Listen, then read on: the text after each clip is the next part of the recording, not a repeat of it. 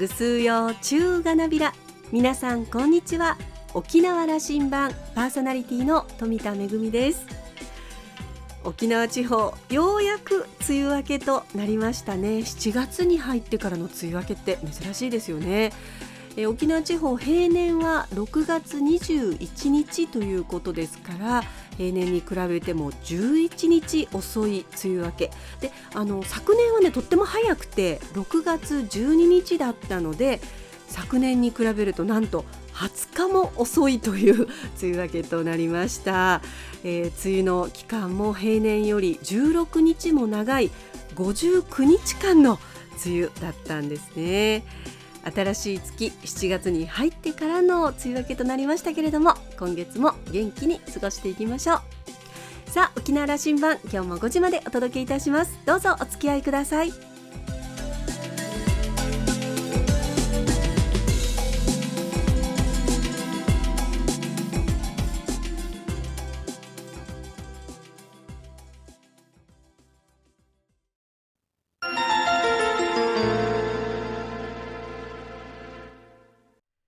那覇空港のどこかにあると噂のコーラルラウンジ。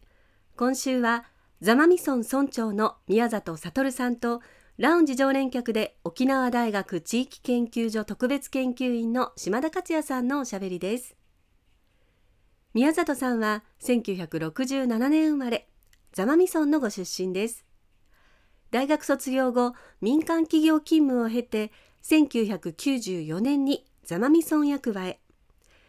総務企画部門や産業振興部門を経験し2009年の村長選挙で初当選。現在は4期目で沖縄県離島振興協議会会長沖縄県町村会副会長なども務めていらっしゃいます。2週目の今回は沖縄の離島が抱えるさまざまな課題について離島からの視点を中心にお話しいただきました。それではどうぞ。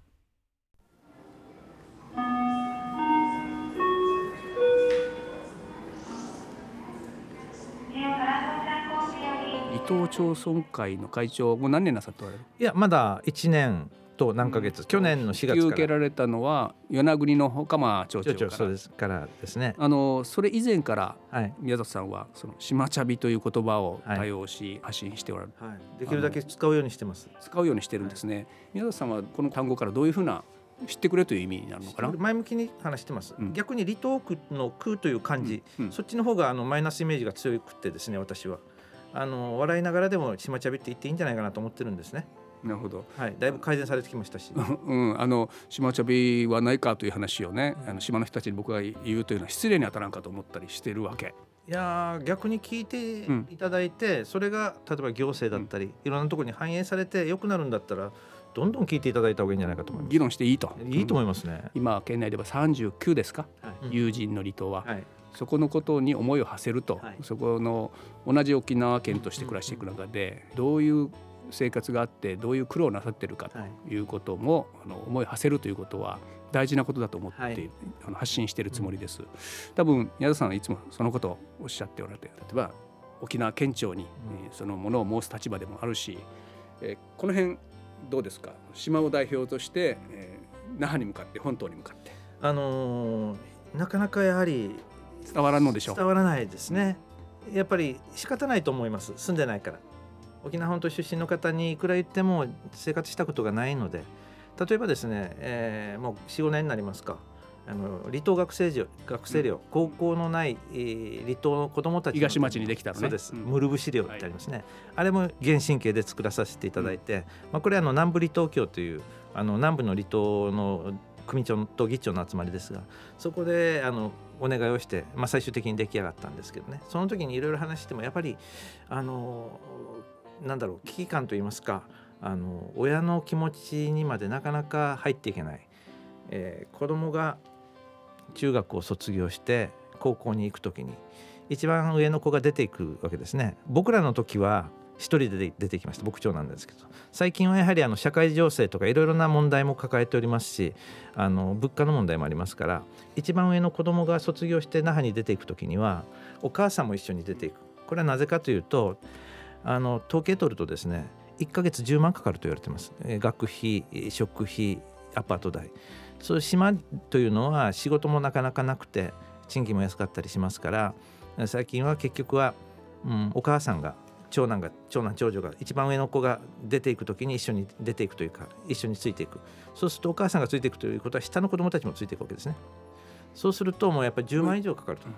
一家が出ていくことになっていくわけだ、はい、そういった話をしてもなかなかあの県庁の職員でもご理解をいただいているようでいただいていないというところもあったりしてですね言葉ではわかるけどもそれどう政策に反映させていくかということになろうと思うんですけどね、はい、はい、足りない部分がたくさんあるんですな。そうですね。でも今回の現神経の中でだいぶいろいろやってもらいましたのでね、うん、あの非常に変わってきたとは思います、うん、総称すると島っちゃびなんですけどさっきの離島学生寮というのはその一家庭だけの問題ではなくて島のあるいは田舎の人口減少に歯止めをかけるという意味ではとても大きくてさっき言ったように家族がお父さん以外みんなあの沖縄本島に出ていくとかっていう話になると人口減少に歯止めがかからなくなるどころか下の子どもたちもいなくなるので学校の先生方が、えー、っと減ってしまう。これは複式学級になるから学校の先生が減る。そうすると教育環境が貧しくなるとかですね。あるいは行政で言っても人口が減るということは交付税というお金に頼っている部分もありますからそこの競った数値が減るから減る。で人が減るということは学校の先生たちも減ってくるので税収も減るという負のスパイラルにどんどんどんどん入っていく。いかに人口を増やすかあるいは増やすというか維持をするかというところで考えるだけでもその子どもたちのことを考えていく。あるいは県庁の人たちがいかに離島の人口を増やすというよりも維持するかというところに目を向けていただけないと離島というのはやっていけない。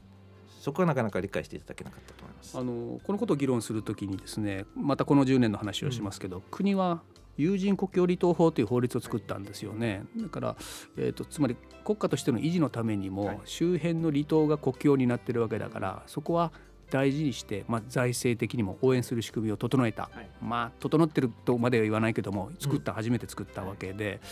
国家的な意味もあるわけですよ。国の考え方と宮里さんの考え方どういうふうにマッチしていきます？あの友人国境離島法の前にそもそもまあ50年前ですかね40年前に離島振興法というのはもうすでにあるんですね、まあ、沖縄の場合は沖新法があるのでこれはもう戦後かなり早い時期にそのことはできてはいるんですよね。はいはい、ですから、あのそういった意味では国としても離島をサポートしてきたという認識があったと思います。で今回国境離島法というのはさらにあの同じ離島の中でも内海なのか外なのか外海なのかでの格差があるはずなのでやっぱりそういった格差の是正のために国境離島法みたいなのができたのかなというふうに全体的には僕は見てます。離島の立場からするとです、まあ、国防とか見えないところももちろんあります。そこはそこが、今回はすごく強く出てると思っていてね、はい、安全保障上も、うん例えばこれは分かりやすく言うと尖閣の話ですよ、はい、あのあれは有人島だったわけで、はい、そこが無人島になることによってどれだけの国益を失っていくのかという話はこれは分かりやすく国民にも伝わるわけでね、はい、島々で暮らす人たちの営み生活あるいは産業がどれだけ大事かという話が。そうですね、うん、ですからあの北大東ですかね。あの製糖工場の煙突に砂糖は島を守り島は国を守るでしたかね、そういったのが確か書かれてたと思います。ああなるほどなと思いました。私たちはどちらかというと内海の方の離島なのでね、うん、だから離島での暮らしを守っていくということがコンセンサスにならんというか、特にこれは、ね、あの沖縄県はそのことが一番理解されてる社会でなければいけないと思ってるんだけどもこの辺どうぞ注文つけてくださいな。いやまああの沖縄県がやっぱりしっかりやっていかないまあ沖縄県だけじゃないですよね、えー、離島を抱えてる都道府県しっかりやらないといけないんですが僕が思うにあの元の知事稲峰先生からよく言われてるのがですねあの先生の勉強会にも何度か参加させてもらって、よく言っていただいてるのはあの地元の国会議員だけに頑張ってもらうんじゃないよとそうじゃない例えば東京あるいは東京じゃなくてもいいんですが離島を持ってないあるいは沖縄のことをあまり知らない国会議員の皆さんと仲良くして沖縄の実情を知ってもらいなさい。離島の実情を知ってもらいなさい。そうしないと法律もできません。法案も通りませんよということを言われているので、まあ、沖縄県だけではなくて、まあ、私の立場としても、まあ、沖縄県選手の国会議員からもいろいろやっていきますがそれ以外のネットワークも広げてですね沖縄とかですね離島というキーワードをどんどんどんどん広めていくことが大切だ実情を伝えていくと、はい、そこに島茶びというあの言葉が出てきていいんだと。いうふうなことですな、はい、あのメッセージ性を持つと思いますよ島茶びということ、そうですね。国全体県全体でやることがあの離島の人たちのためにやってることではなくて全体のためになるんだというこのあの考え方ロジックがこう浸透しないといけないと思うんですよ。そうですね。時期神経に。い。くつか、はい、どうですか？ポイントポイント。このあの宮里さんから見たら重要ポイントはこの辺だと思ってる話をしていただきたい。やはりあの島で住むというのはですね、うん、えー、まあ、高齢者の移住 I ターンとかいろいろ話は全国的にありますけどそうではなくてやっぱり若い人にいかに来てもらうかということだと思ってます。そうすることで、えー、まあ結婚をして子供を産み育てるということで人口が増えていく、まあ、そういったのがベースだなんですがあのポイントは2つあると思うんですね。行政だけの問題ではないんですがいかに仕事をあのいわゆる起業できる環境を作るかということそれと住環境を作るこれセットなんですよ。座間味島でダイビングの仕事をしたい起業したいと思っていても住むとこがないんですと住むとこがあるんだけど仕事がないんですというような形の2パターンあると思います。まあ漁業農業でも一緒だと思うんです。ですから、まあ、あの特にえー、沖縄本島のような大きなところでは民間の会社がですね、うん、アパートを作ったりとかっていうのができるけども。で人が増えてくれば起業する機会起業する職種も増えてくるはずなんですけどそれがなかなかないということですからその島にあった産業のをしっかりと育てていくのは民間企業だけではできないので行政がしっかりとサポートをする。その中で、えー、僕もここで起業したいんだと思うような気持ちを作らせることはとても行政は重要なポイントだと思っていますでなり手がいればの話ですね。でもこの人たちが住むところがなければ来て仕事ができない。ですからまあ U ターンだけを大切にするのではなくて I ターンも含めてしっかりと住環境と起業をしたいと思わせる気持ち。この2つがとても大切仕事と暮らし住宅という部分ですが、は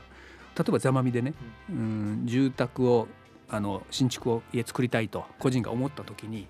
本島と比べるとどのくらい建築費は高くなってくるんですか？ちょっとね最近はその事例がほとんどないので、うん、ちょっと僕もわからないんですけどやっぱりハードル相当高いわけですもちろん高いだけではなくて土地が探せないんです、うん、あの宅地自体も少ないですしまあ、あの離島だけではないです。田舎に行けば行くほどあの土地に対する個室というのはありますよね、えー、地主さんの。なかなか売ってくれなかったりそもそも宅地が少なかったりということなのでいかに行政がお手伝いするかというところは大切だと思ってます、まあ、そこはねいろいろ制度的なあの手当と財政的な手当と、はい、つまり土地は売りたくないと先祖代々、うん、しかしながら貸してもらってあの今の時代に合ったような形で作っていくみたいなこととか、はい、制度整理したいですよね。あの実際に私たちところでやってるのはあのどこでもやってるのは普通に公営住宅という整備、うん、公営住宅法による整備はやってます。その公営住宅の整備はやってるんですがその大前提はですね、えー、低所得者のために作るのが公営住宅なんですね。ですからそうじゃない人独身であったりとかいろんなパターンがありますので、えー、公営住宅だけではカバーいくら作ってもカバーができない。箱はあっても入れない状況があります。法律の壁で。ですから一括交付金とかあの離島活性化交付金で違う種類の法律に基づいた建物を作ってあげて独身家でも入れるとかですね。高齢者でも入れる高所得者でも入れる場所を作っていくというのがとても大切。だから制度とか法律とかでそれをちゃんと運用することによってできるはずだということですよね、うん、もうやれるんですよね。考え考え方だと思います、うん、一つ住宅だと。もう一つ仕事のことこれ、はい、ワーケーションなんていう言葉がこの数年でまあ定着してきて、はい、えー、そのそれこそ離島とかリゾートで仕事を起こしていくみたいなことが、はいちょっとまたブーみたいな言葉になってるんだけどこれ書につけていかんといかんと思うんです、非常に可能性はあると思ってます。前提としてもあの光の整備が終わってますのでね。あとはあのその自治体であったりとかその地域、まあの方々がどのような形でやっていくのかあの公共施設も空いてるスペースがあったりしますのでね。うまくそこを使うというのも一つの考え方だと思ってます。そうあの仕事と住宅というキーワードが出てきました、はい、これをきちっと進行することであのじゃこの10年そこはポイントにしていきましょうか。そうですね。まああのこれまでもやってきたつもりですけどしっかりと若い人たちがさらにあの住みたいと思い住める場所起業したいと思える場所にしたいと思います。離島地域に対する理解が深まるような。そうですね。やはり島茶びという言葉もありますけどなかなか離島では生活しづらいというふうに思われておりますが実際住んでみてずっと住んでいたいと言っていただける県外からの移住者の皆さんも多いです。そういうふうに思っていただけるような地域づくりをしていくためにはですねまだまだまあ、あの財源だけでは問題ではないんですけどいろんな制度も含めてえー、特に今回改定されるであろう次期神経の中で、えー、しっかりこれを盛り込んでいただくことがですね離島の自治体にとってはいいことだと思ってますしさらに魅力を発信することで沖縄全体にもあの観光というところだけではなくて産業の育成も含めてですね、えー、寄与していくんじゃないかなと思ってます。これは日本でも言えることだと思ってます。今あの総論の部分でした。重要性をより高めようじゃないかという話と、い、くつかでもいいので具体的な話を次の神経に期待している部分をえー、とまずその地域その島にあった産業の育成、うんうん、そして、えー、そこで働ける環境。それはあの住環境も含めて。そこにいかに手当てができるかというのが僕は大きいと思ってます。次の10年への思いを。あの現10年でですね、えー、やるときにいろいろ議論があって、えー、稲峰さんが言ったんですよね、うん、確か稲峰圭一さんが、えー、魚はやらないと、はい、釣り竿が欲しいんだとあまさしくまとえてるなと僕は若いなりにも思ってたんですがまだその釣り竿を使い切れていないしっかりと使い切れていない沖縄もあるのかなと思いつつ。それから22年ぐらい経ってるな。はいそうですよね。ですからやはりあの計画も沖縄県で作るということがもうできるようになりましたので現計画から、制度的にそうなりました。制度的にね、うん、やっぱりそこは私たちにしっかりと釣り竿が与えられたので今回の次期神経に向けて、えー、私たちがしっかりとした目標を持って、えー、離島の問題基地の問題それ以外の沖縄全体の問題を書き連ねていくことができるかが非常に大きいと思ってますので。特にあの離島振興の部分宮里さんの創建にかかってる部分大きいと思ういやいやいやもう皆さんに助けられながらやってますんで。活躍期待してますからね。そしてフェイスブックの発信よく見ています、はい、やっぱね僕島の首長さんが情報発信してるっていうことはとっても大事だと思います、はい、まさに知ってもらうということを、ええこれからも続けられますね。そうですね、まあ、あの島茶火だけではなくて、うん、素晴らしいところも続けていきたいと思います。注目してますからありがとうございます。はい。今日はありがとうございました。ありがとうございました。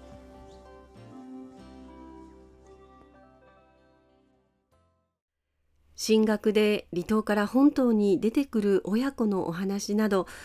まあ、本島に暮らす私には知っているようでこう知らない離島の現実がありますね。離島の暮らしを守るということは離島の人々だけではなくてみんなのためになるんだという大切な考え方だと思います。えー、お話を伺っていて思い出したのは去年の今頃でしたでしょうかあのコロナ禍の、えー、EU の復興基金の設立合意のことを思い出しました。あのまあ、決裂目前まで行ったんですけれども確かにあの EU というのは大きな国もあれば小さな国もありますしあの文化も違いますし暮らしも経済規模も全くこう違う国々の集まりですけれどもでも大国が小国を切り捨てずに価値観を押し付けずにギリギリまで妥協点を探った合意でした。えー、助け合う分け合うあなたを助けることは自分を助けることになるという新しい価値観を共有したことになります。島しょ県沖縄離島のためになることはイコールみんなのためになる。そういった考えを共有したいと思います。島田さんはお話を終えて宮里さんの発信力には定評があって沖縄全域のさまざまな課題への対応にも期待する声が高まっています。県内で注目の若手リーダーのお一人ですというコメントでした。今週のコーラルラウンジは座間味村村長の宮里悟さんとラウンジ常連客で沖縄大学地域研究所特別研究員の島田克也さんのおしゃべりでした。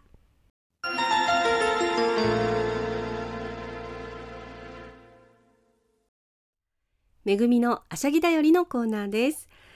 コーラルラウンジのコーナーで宮里村長から、えー、離島の子どもたちは進学にもコストがかかって家庭も大変だというお話がありましたけれどもこんなニュースが入ってきました。沖縄県と琉球エアコミューターは高校が設置されていない離島で、えー、琉球エアコミューターが就航している北大東村南大東村多良間村与那国町で高校進学を希望している中学生とその保護者を対象に、えー、高校見学会や説明会などに参加できるように航空券を提供する支援を実施するという発表がありましたこの支援を受けられるのは高校進学を希望している中学生1人とその保護者1人です、えー、1往復分の航空券1回分の支援が受けられるということです、えー、受付期間は学校説明会などが多く開催される7月1日から11月30日までとなっています、えー、希望する生徒は各学校の進路指導の担当の先生から申請書をもらってって必要事項を記入して学校に提出をしますので、えー、何かあのご不明な点がある方はですね各学校の進路指導の先生までどうぞお問い合わせください、えー、琉球エコミューターからもプレスリリースが出ていますね、えー、沖縄県日本トランスオーシャン航空琉球エアーコミューター日本航空との間における包括的連携に関する協定書に基づいて子ども若者の育成支援に関する共同の取り組みの一環として支援事業が実施されるということです。こうして具体的に目に見える形に一つ一つこうなっていくことを期待します。めぐみのあしゃぎだよりのコーナーでした。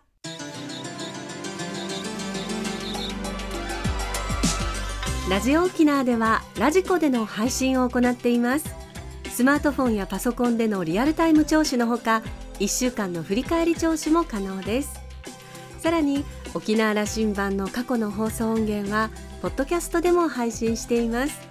こちらはラジオ沖縄のホームページからアクセスしていつでもお楽しみいただけます。沖縄羅針盤のホームページでは番組情報の発信のほか私富田恵とコーラルラウンジ常連客の島田克也さんのフェイスブックへもリンクしておりますのでお時間のある時にぜひこちらもご覧になってください。沖縄羅針盤今週も最後までお付き合いいただきまして一平二平デービル。そろそろお別れのお時間です。パーソナリティは富田恵でした。それではまた来週。